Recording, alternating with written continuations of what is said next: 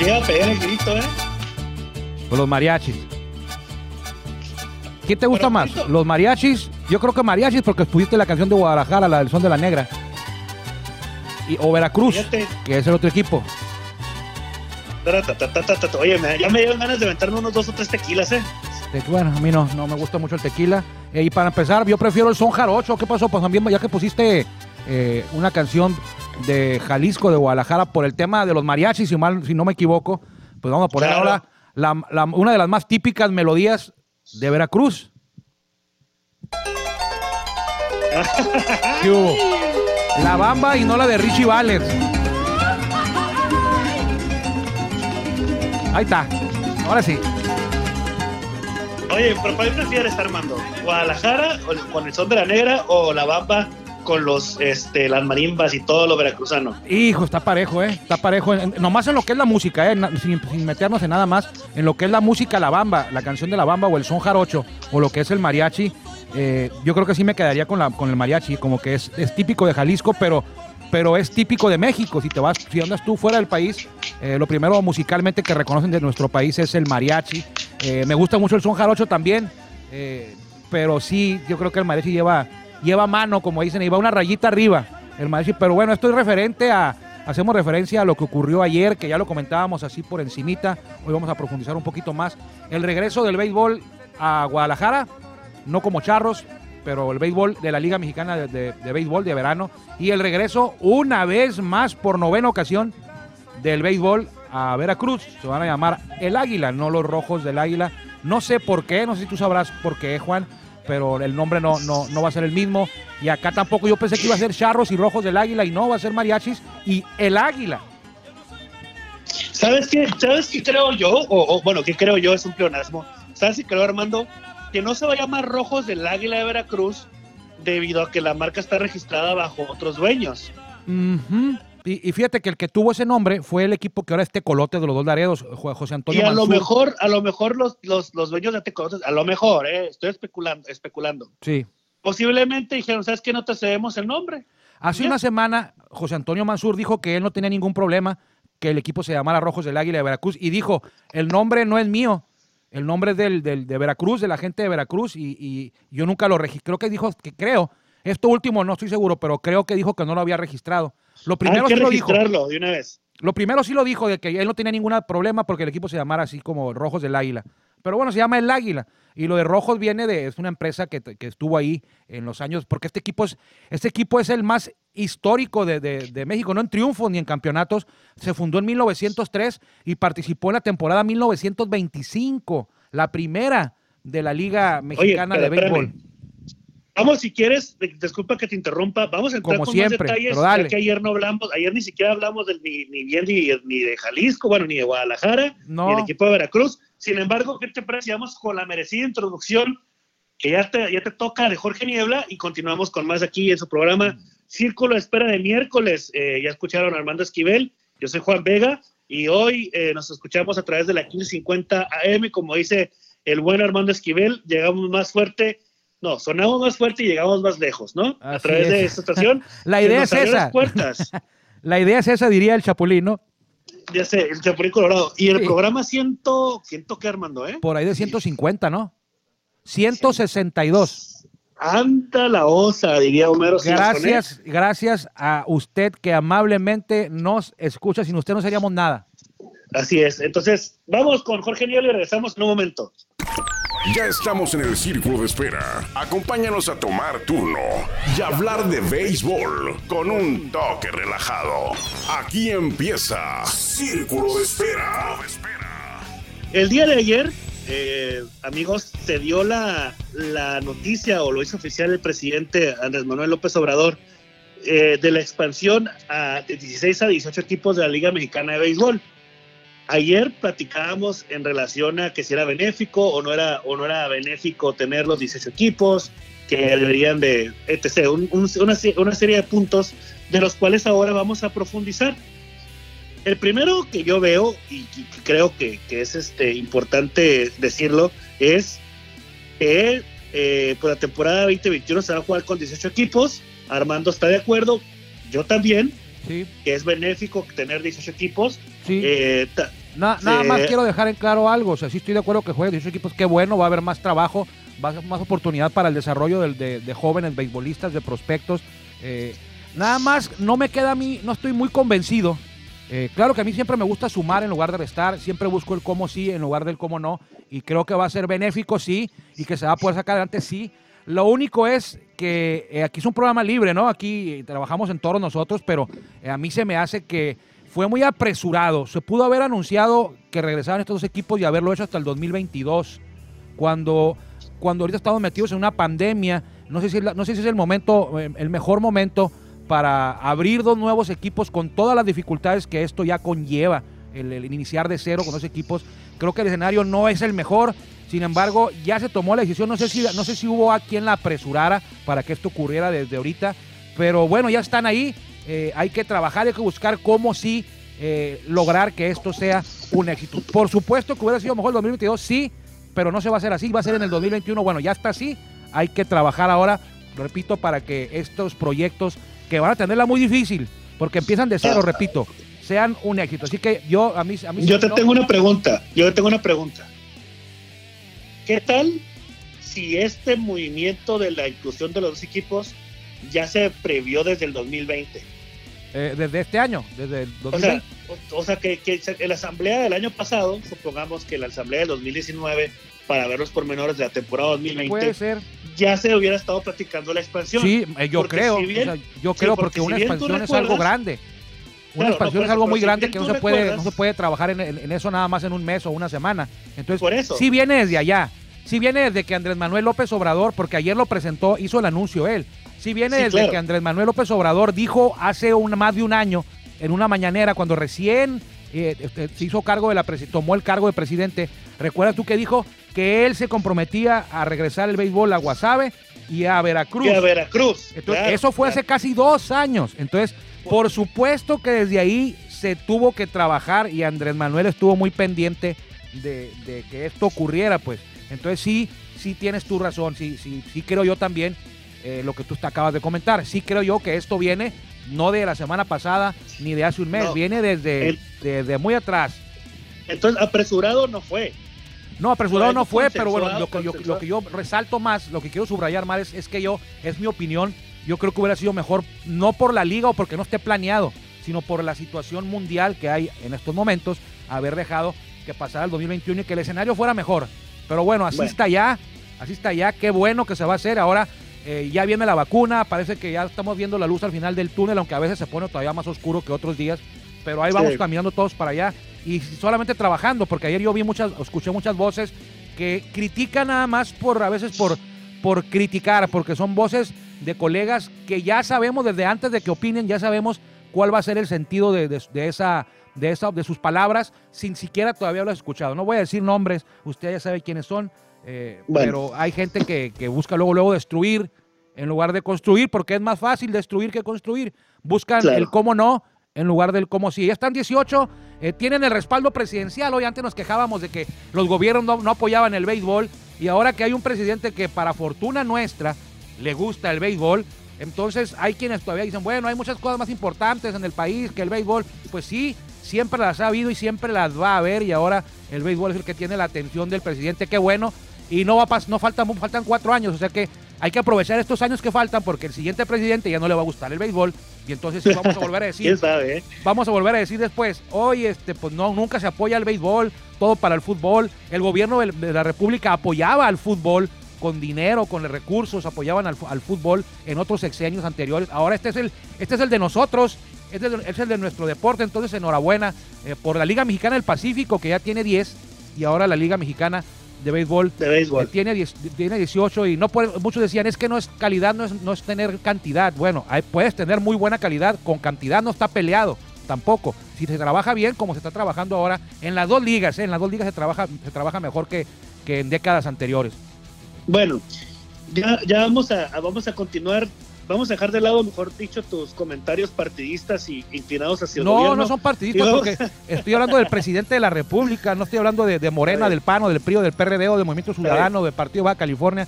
Estoy hablando del que es el presidente ahorita, como del gobernador puedo hablar, o del gobernador de Jalisco. eh, que Enrique Alfaro, que es de otro partido ahí, de, que no es el del, del- del actual presidente, y ahí va a estar un Claro. equipo en ese, en ese estado. Pero bueno, eh, Mariachis y Águila, ya dijimos los nombres, a mí no me gustó Mariachis, a ti sí te gustó, Águila, Bueno, pues sí me gusta. La campaña, hay algún punto, un punto muy importante cambiando de tema de Guadalajara, o Mariachis de Guadalajara y Águila de Veracruz, y es un punto que no dijimos ayer. Exacto. Lo que sigue de aquí adelante son temas que ya nos enteramos más tarde en la noche. Exactamente. La campaña, bueno, ya más o menos sabíamos, la campaña arranca el 20 de mayo y termina el 15 de septiembre. Así es. El 20, ojo, independientemente de que el gobierno autorice o no autorice eh, afición en los estadios, se va a jugar a partir del 20 de mayo. Sí. ¿Y por qué hacerlo un mes después? Para poderle dar chance a la vacuna y a la pandemia y a todo, para que a lo mejor el gobierno permita tener por lo menos un 20, un 30, un 40% de llenado dentro del estadio. Así es, así es. Fíjate qué coincidencia, ayer se anunció la, se dio a conocer la programación, la agenda de los periodos de vacunación y si lo vemos, en mayo ya van a estar vacunadas las personas de 60 o más y creo que en mayo arrancan los de 50 y 40 y más, ¿eh? Entonces es. muy probable que ese 20 de mayo ya gran parte de la población esté vacunada y, con, y, si, y si en caso de que se arranque, yo, yo, yo soy optimista, creo que el 20 de mayo ya vamos a estar en semáforo amarillo, creo yo, podremos jugar con cierta cierto aforo, cierta capacidad de gente y conforme avance la vacunación va a ir cambiando el semáforo y a lo mejor en, una, en un mes, en dos semanas, ya tendrían cada estadio su, la capacidad normal en, en cada inmueble. O sea que, que va bien planeado el 20 de mayo. Si se hubiera arrancado como siempre en, en ma- marzo o en abril, pues ya está aquí a la vuelta de la esquina y sería casi casi igual sin gente, ¿no? Claro, claro, claro. Bueno, Pero bueno, ese es un 66 punto muy juegos. bueno. 33 en casa, 33 en gira. Así es. Entendemos. No es lo que todos queremos. Es otra temporada corta como las que hizo Javier Salinas. Pero No, ya vas a empezar a tirarle a mi amigo. la pues. otra pandemia, la del 2018 en la Liga Mexicana. Bueno, pero, pero es lo que hay. Es lo que hay. O Claro. sea, no, no, no podemos. Sigue siendo una situación todavía complicada. No puede la Liga planear una temporada de 120, 115 juegos eh, con, la, con la incertidumbre de qué va a pasar en el 2021. Entonces, se van a lo más, a lo más, a lo más seguro, que es 66 juegos del 20 de mayo para terminar por ahí mediados de septiembre, ¿no? Así es. Eh, también se está manejando que van a, a- que van a ver lo que platicamos ayer, pocas series y personas. Sí, ahí, ahí este, no, no, lo, no Sí. lo ha comentado, eh, no lo ha comentado la liga, no lo ha explicado la liga. Eh, van a ser nueve equipos por zona. Quiere decir esto que cuando un calendario normal va a sobrar alguien de los emparejamientos normales de cada zona. Es decir, en la norte hay nueve equipos. Van a jugar Monterrey contra eh, Toros. eh, aquí se van a ir Monterrey, Toros, Rieleros, Vaqueros, Zaraperos, Tijuana. Ah, irremediablemente va a sobrar uno, porque van a ser nueve. Entonces, lo que yo creo, porque aquí no está definido, yo creo que el que sobre de cada zona es el que va a jugar interzona. O sea, va a haber pocas series interzonas, pero siempre va a haber una. Siempre va a haber una porque va a sobra un equipo de cada zona. Entonces, va a ser una serie interzona. Sí, en Tijuana sí, va a sí, quedarse pero no ahora- vas a poner, no vas a poner a Tijuana, perdón que te interrumpa. No vas a poner a Tijuana contra Leones. Eh, no, es muy, es muy poco probable que eso ocurra porque imagínate, Tijuana contra Leones, martes, miércoles y jueves, y el viernes en Durango. Sí, por eso. Pues Entonces no a lo mejor llegan. van a jugar, van a jugar Ciudad de México contra, contra Aguascalientes, o Ciudad de México contra este, no sé, contra Monterrey a lo puede ser, mejor. ¿sabes- ¿sabes qué, Juan? Pues el equipo de Toros juega interzona toda la semana. Juega Exacto, contra o sea, Leones puede suceder y juega también. contra Tigres. Pero por eso, juegan Yucatán, juegan Tigres, luego Campeche, Tabasco, Ajá. nada más. Sí, pero, pero como, a como veo yo, él va a ser más como tú dices, cuando Tijuana juega interzonas, a lo mejor juega contra, sí, contra Diablos Rojos. Un viaje directo contra Oaxaca, y, pero tendría que ser doble. Igual y a lo mejor a Tijuana no le toca interzonas. Pero bueno, esperemos el rol. ¿Para qué andamos Así adelantando? Esperemos el rol. Entonces, algo que no me gusta. Ahí te va, de una vez, Juan. Ahí te va. Rapidito. No me gusta que vayan a avanzar tantos equipos a playoff. Van a avanzar 12 equipos Ay, a ay, playoff. Espérame, son ¿Cuál, seis cuál equipos. es, pero cuál es, cuál es tu punto? ¿Por qué no te gusta? No me gusta porque son muchos equipos en playoff. Eso, eso reduce la calidad de los involucrados en playoff. Quiere decir que aquí van a avanzar. Es probable que avancen.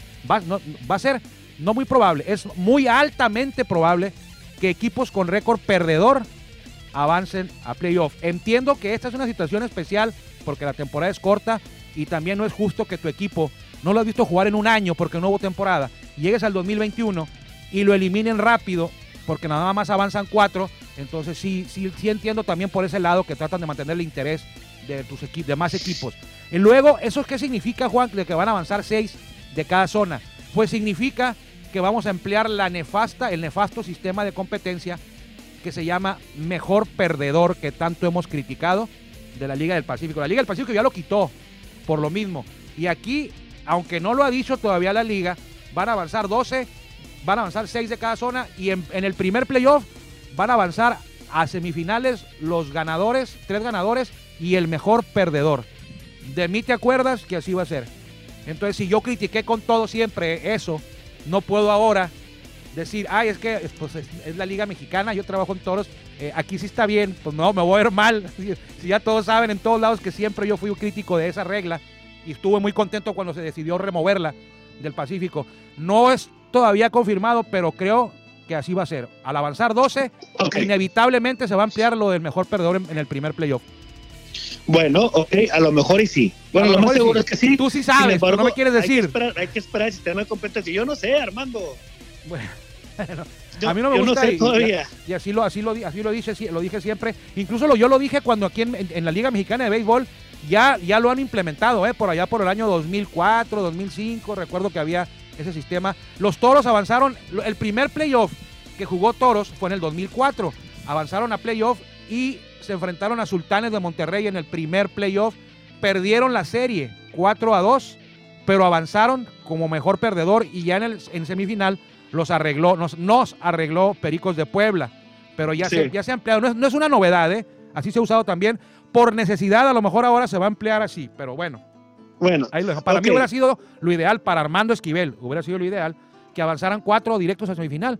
Pero te digo, ya entiendo lo que te dije de que mantiene el interés, pues, de, de- en todas Mira, las yo creo, yo creo, yo creo que está bien, Armando, porque si te das cuenta, el ingreso de taquilla es en playoff Sí. la mayor parte del tiempo. Sí, Entonces, si mantienes un playoff largo, es Así el es. espectáculo, el espectáculo va a crecer más. sí. Y vas a ver a los equipos que estén, que tienen, aunque sea el mejor perdedor o que tú quieras, Ajá. vas a ver los mejores, los, los mejores equipos rankeados dentro de la temporada regular. Sí, y a lo aparte, mejor Tabasco, aparte, a Juan, lo si mejor es también el lo año vemos. de Tabasco, Sí, a también. lo mejor es, permíteme, a lo Dale. mejor es el año de Tabasco y Tabasco va a llegar lejos. Sin A lo- embargo, no puedes, no puedes Bueno. tampoco decir ah, y estar renuente a que no, no, yo entiendo que no te gusta el sistema de competencia y que lo ves como un nefasto. Sin embargo, debemos entender que en este año 2021, pues debemos ser un poquito más flexibles. Sí, a lo no, sí, mejor, me ya queda si en claro. 2022 dicen, oye, otra vez, no, pues ahí sí ya.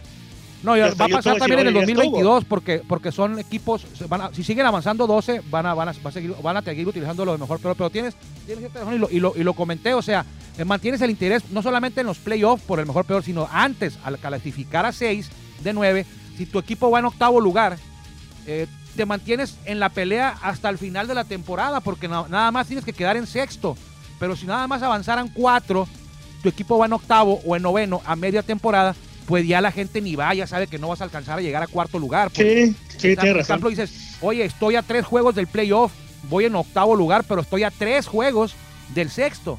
Y si, y si no estuvieras, si avanzaran cuatro, estuvieras a diez juegos del cuarto. Entonces, sí se entiende. O sea, a mí no me gusta lo del de que un perdedor avance y pueda quedar campeón. No me gustan los comodines de grandes ligas. Entonces, pero es a mí. Y no voy a criticar a, a nadie porque no, no, no, no, no lleven un sistema de competencia que a mí me guste. O sea, hay cosas que me gustan y hay cosas que no, pero, pero a lo mejor a la mayoría de la gente le gusta el así o se hace por un bien común de todos. O sea, a la liga le favorece esto para poder subsistir.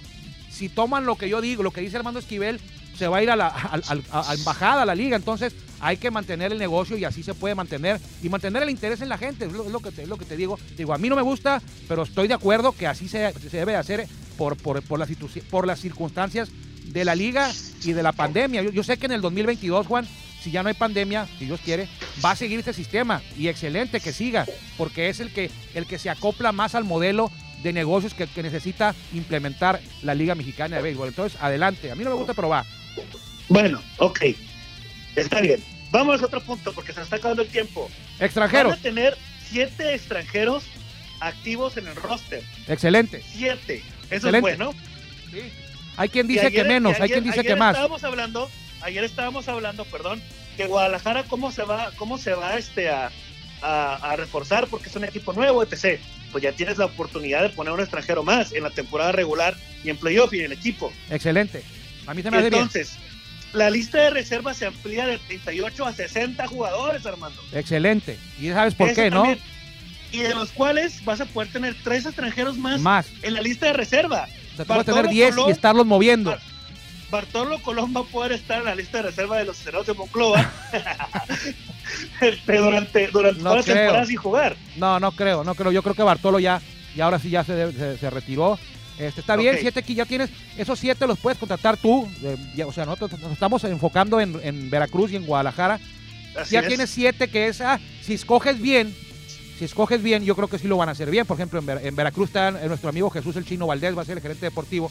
Si escoges bien, ahí puedes tener dos abridores, un cerrador eh, y cuatro bateadores. O un Oye, relevo. Un relevo, hablando- cuatro pitchers y tres bateadores. Agarras un, tomas un cuarto bat, un primer bat, eh, un cerrador, un intermedio bueno y dos abridores o tres. Y ya tienes Oye, tu columna vertebral del equipo. Y se está hablando que el Titán, el Titán Hernández, el Titán este, Adrián este, González va a jugar con Veracruz. El Titán, bueno, dicen que va a ser, primero, que es parte de la directiva y de los dueños, de socios, Sí. y aparte, él, él ha dicho, es que él, es que él dijo el año pasado y a principios de este, dijo que quería jugar en la Liga Mexicana de Béisbol. Dijo, yo quiero jugar en la Liga Mexicana de Béisbol porque quiero jugar en los Juegos Olímpicos. Y ahora resulta que posiblemente el béisbol se vaya a quedar fuera de los Juegos Olímpicos, Armando. Pero del otro, del otro Juegos Olímpicos, de los de Tokio no. Sí, por eso, por eso, por eso. Por Esa, eso. esa Pero es una barbaridad eso que hicieron, ¿eh? O sea, eso, eso la verdad me, dio- me da mucho coraje. No, no me acordaba de eso, Juan. O sea, ¿cómo es posible que vaya, no vaya a haber béisbol en, creo que es París? París es 2024, ¿no? Creo. Pero sí van No a dar de alta, quitaron el béisbol y metieron, o sea, no es que los hayan cambiado, sino que dieron de baja a algunos y, van- y- e ingresaron al sistema olímpico. Yo sé que es de como prueba, ¿no? No es, pero da medalla, que no se cuenta, pero da medalla. Eh, Ajá. al break dance, hazme el cochino favor. O sea, no va a haber béisbol porque no es popular o no sé por qué, pero sí va a haber break dance. Yo bailaba break dance allá en los 80, 90, o sea, ya no sé si no sé si todavía sigan bailando producción. Todavía hay gente que baila en las plazas break, dance. No, No, Entonces- pero hay mucha gente que juega Fortnite y falta que le haga un juego olímpico también. Eh, bueno, eso a lo mejor si tuviera más, más, más aforos, no más aforos, sino más participantes, pero escalada, lo entiendo escalada. Surfing, va, surfing, está bien. Eh, breakdance, o sea, ahí hay otro, ¿no? ¿Cuál es el otro? Creo que danza, o sea, no, va a ser Armando, Dancing with the pero es que Stars son- ahora, bailando con las estrellas, breakdance, pero no hay bass. Nos desviamos, pero qué bueno que me acordaste porque me dio mucho, entre Mucho coraje y tristeza. No sé si es culpa de nosotros mismos, o la- los directivos de la, de la. Federación Internacional de, de Béisbol, que no defienden el deporte, que, que Te voy a hacer una pregunta, te voy a hacer una pregunta, hermano. A ver, ¿qué es mejor? ¿Llevar a cuatro o cinco competidores por delegación por equipo? ¿A llevar 40 jugadores más cuerpo técnico por equipo? Eh, no entiendo cuál es el sentido de tu pregunta, pero eso no debería de ser Por ningún eso, impedimento, el, ¿eh? el comité organizador, el comité organizador y el comité olímpico internacional ahorita no están como para poder, yo lo veo así, ¿eh? Pero- para tener, para poder este, subsanar en la pérdida económica que han tenido Ajá. por no llevar los Juegos Olímpicos. Pero acuérdate que estos son para los Juegos Olímpicos del 2024. Por eso, por eso. Hace prueba y error, por ejemplo.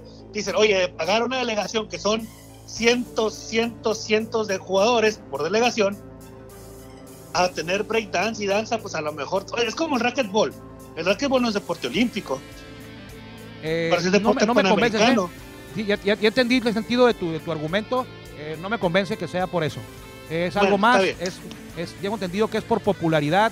Eh, aparte, creo que hemos tenido la culpa nosotros mismos porque cuando hay Juegos Olímpicos no han ido las estrellas. O sea, va a jugar Estados Unidos y no. Se supone que en la Olimpiada son los mejores jugadores de cada deporte y Estados Unidos, Dominicana, México. Hemos, hemos hecho menos, hemos ninguneado a los Juegos Olímpicos y es por eso que los Juegos Olímpicos ahora a lo mejor se la están cobrando. Dicen, no, ¿para qué vamos a tener una medalla de oro si los ganadores en realidad ni siquiera vienen con el mejor equipo? Le prestan atención a ese equipo, a ese, torneo. Cuba, por, por, por, historia, siempre va con lo mejor que tiene Cuba. Y ahora últimamente eh, les interesa mucho ganar a los, a los asiáticos, Japón, Corea, eh, China, Taipei. China, Pero a México, está, a México este año, eh, que anda muy emocionado. Y Estados Unidos, oye, no va a ningún Grandes Ligas. Dominicana tampoco, ni Venezuela. Entonces, así como hemos por años eh, minimizado nosotros mismos este, este deporte en temas internacionales como Juegos Olímpicos, yo creo que ahora el comité organizador dice, bueno, el béisbol, ¿para qué lo invitas? Le dimos, ya sea, el béisbol ya ha ido y ha regresado. Le dimos una oportunidad, otra vez lo mismo van con Armando Esquivel y Juan Vega de titulares, o sea, no puede ser.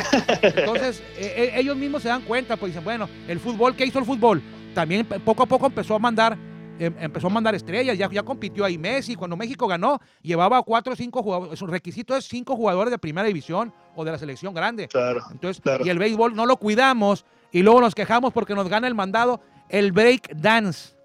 Hágame usted el favor. Imagínate a bueno. Zulbarán bailando breakdance ahí en los Juegos Olímpicos y colgándose una medalla.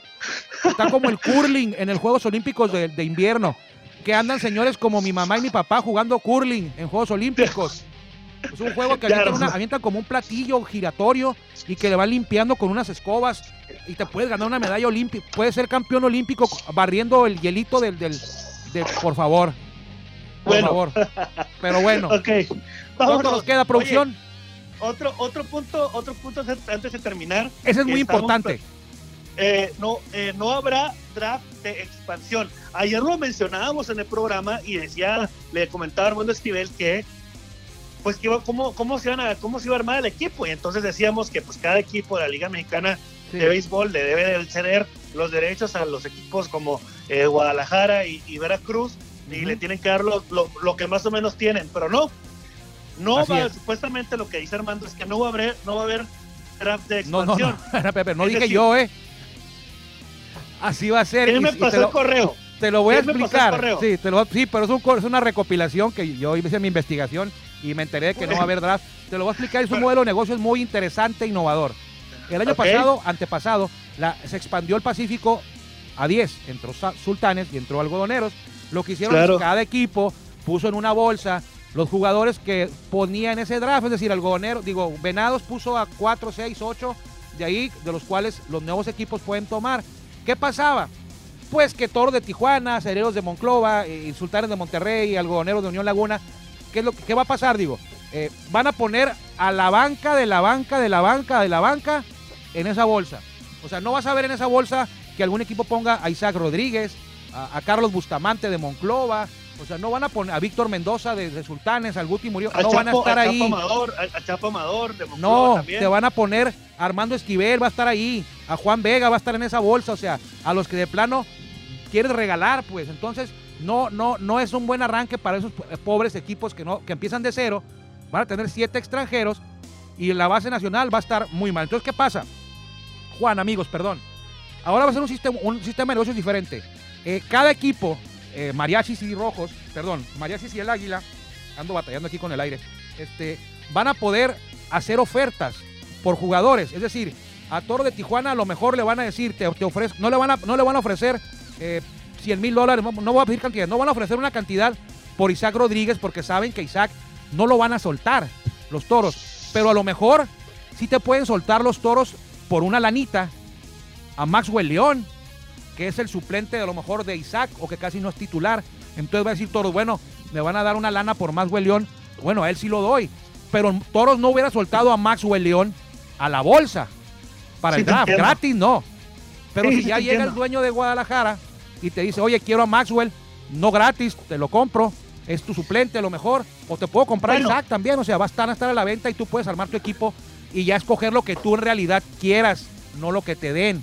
y creo que es mejor, le va a dar mejores resultados tanto a los nuevos como a los viejos, a los 16, que pueden eh, ganar algo en este draft, pues porque en el otro draft era nomás perder y no estabas dispuesto a perder nada bueno. Ahora no vas a perderlo del todo. Te van a ofrecer una lana por un jugador que puede a lo mejor a ti no servirte mucho porque tienes a tu titular, pero al equipo de, de mariachis puede jugar allá. Hay muchos jugadores que se quedan en la banca y no tienen por Omar Rentería. En su, en su tiempo Víctor Mendoza no jugaban. Estaban ahí arrumbados en la banca y a lo mejor este es el eso es por lo que me da mucho gusto por este tipo de jugadores que van a tener más oportunidad ahora, Juan. Bueno, ¿sabes sabes sabes quién sí yo regalaría y sin y sin pensarlo? ¿Sabes qué? quién? ¿Qué? ¿Sabes a quién regalaría sin pensarlo y lo, donaría a Veracruz o a, o a, Jalisco? A Guillermo Zulbarán. A ese mismo lo regalo sin ver. Mándalo ahorita, mándalo de una vez a Veracruz. Para que baile el son de la, el son de la negra en, Guadalajara. Ándale tú. Órale pues. Nos vamos, hermano Esquivel. Vámonos que aquí nos vieron, como dices tú.